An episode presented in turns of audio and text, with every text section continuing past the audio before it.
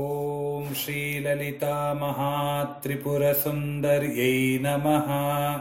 ॐ श्रीललितामहात्रिपुरसुन्दर्यै नमः श्रीदुर्गा सप्तशती श्रीदुर्गा सप्तशती प्रथमोऽध्यायः प्रथमोऽध्यायः ॐ नमश्चण्डिकायै ॐ नमश्चण्डिकायै ऋषिरुवाच ऋषिरुवाच वञ्चिताभ्यामिति तदा वञ्चिताभ्यामिति तदा सर्वमापो मयम् जगत् सर्वमापोमयम् जगत् विलोक्यताभ्याम् गदितो विलोक्यताभ्याम् गदितो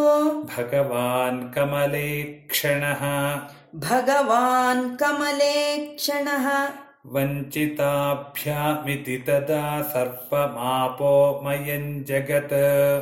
वञ्चिताभ्यामिति तदा सर्वमापोमयम् जगत् विलोक्यताभ्याम् गदितो भगवान् कमले क्षणः विलोक्यताभ्याम् गदितो भगवान् कमले क्षणः प्रीतौ स्वस्तव युद्धेन प्रीतौ स्वस्तव युद्धेन श्लाघ्यस्त्वम् मृत्युरावयोः श्लाघ्यस्त्वम् मृत्युरावयोः आवाञ्चहि न यत्रोर्वि आवाञ्जहिन यत्रोर्वी सलिलेन परिप्लता सलिलेन परिप्लता प्रीतौ स्वस्तव युद्धेन श्लाघ्यस्त्वम् मृत्युरापयोः प्रीतौ स्वस्तव युद्धेन श्लाघ्यस्त्वं मृत्युरावयोः आवाञ्जहि न यत्रोर्फि सलिलेन परिप्लता आवाञ्जहिन यत्रोर्वी सलिलेन परिप्लता ऋषिरुवाच ऋषिरुवाच तथेत्युक्त्वा भगवता तथेत्युक्त्वा भगवता शङ्खचक्रगदाभृता शङ्खचक्रगदाभ्रता कृत्वा चक्रेण वैच्छिन्ने कृत्वा चक्रेण वैच्छिन्ने जघने शिरसीतयोः जघने शिरसीतयोः तथेत्युक्त्वा भगवता शङ्खचक्रगदाभृता तथेत्युक्त्वा भगवता शङ्खचक्रगदाभृता कृत्वा चक्रेण वैच्छिन्ने जघने शिरसीतयोः कृत्वा चक्रेण वैच्छिन्ने जघने शिरसीतयोः एवमेषा समुत्पन्ना एवमेषा समुत्पन्ना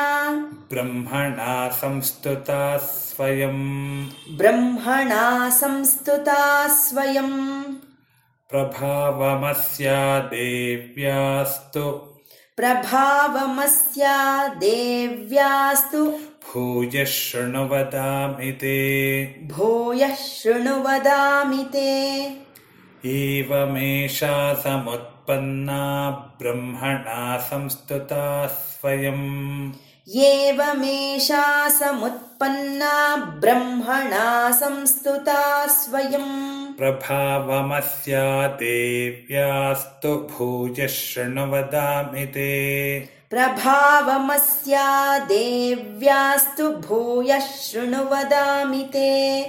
स्वस्ति श्रीमार्कण्डेयपुराणे सूर्यसावर्णिके मन्वन्तरे देवी माहात्म्ये प्रथमः स्वस्ति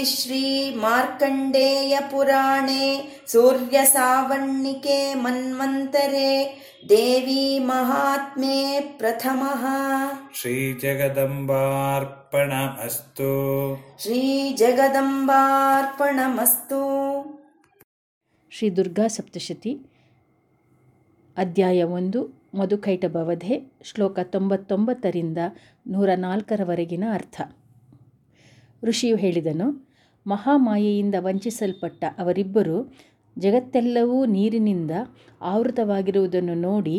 ಭಗವಂತನಾದ ಪುಂಡರೀಕಾಕ್ಷನಿಗೆ ಹೀಗೆ ಹೇಳಿದರು ನಿನ್ನ ಯುದ್ಧ ನಿಪುಣತೆಯಿಂದ ನಾವಿಬ್ಬರು ಪ್ರೀತರಾಗಿದ್ದೇವೆ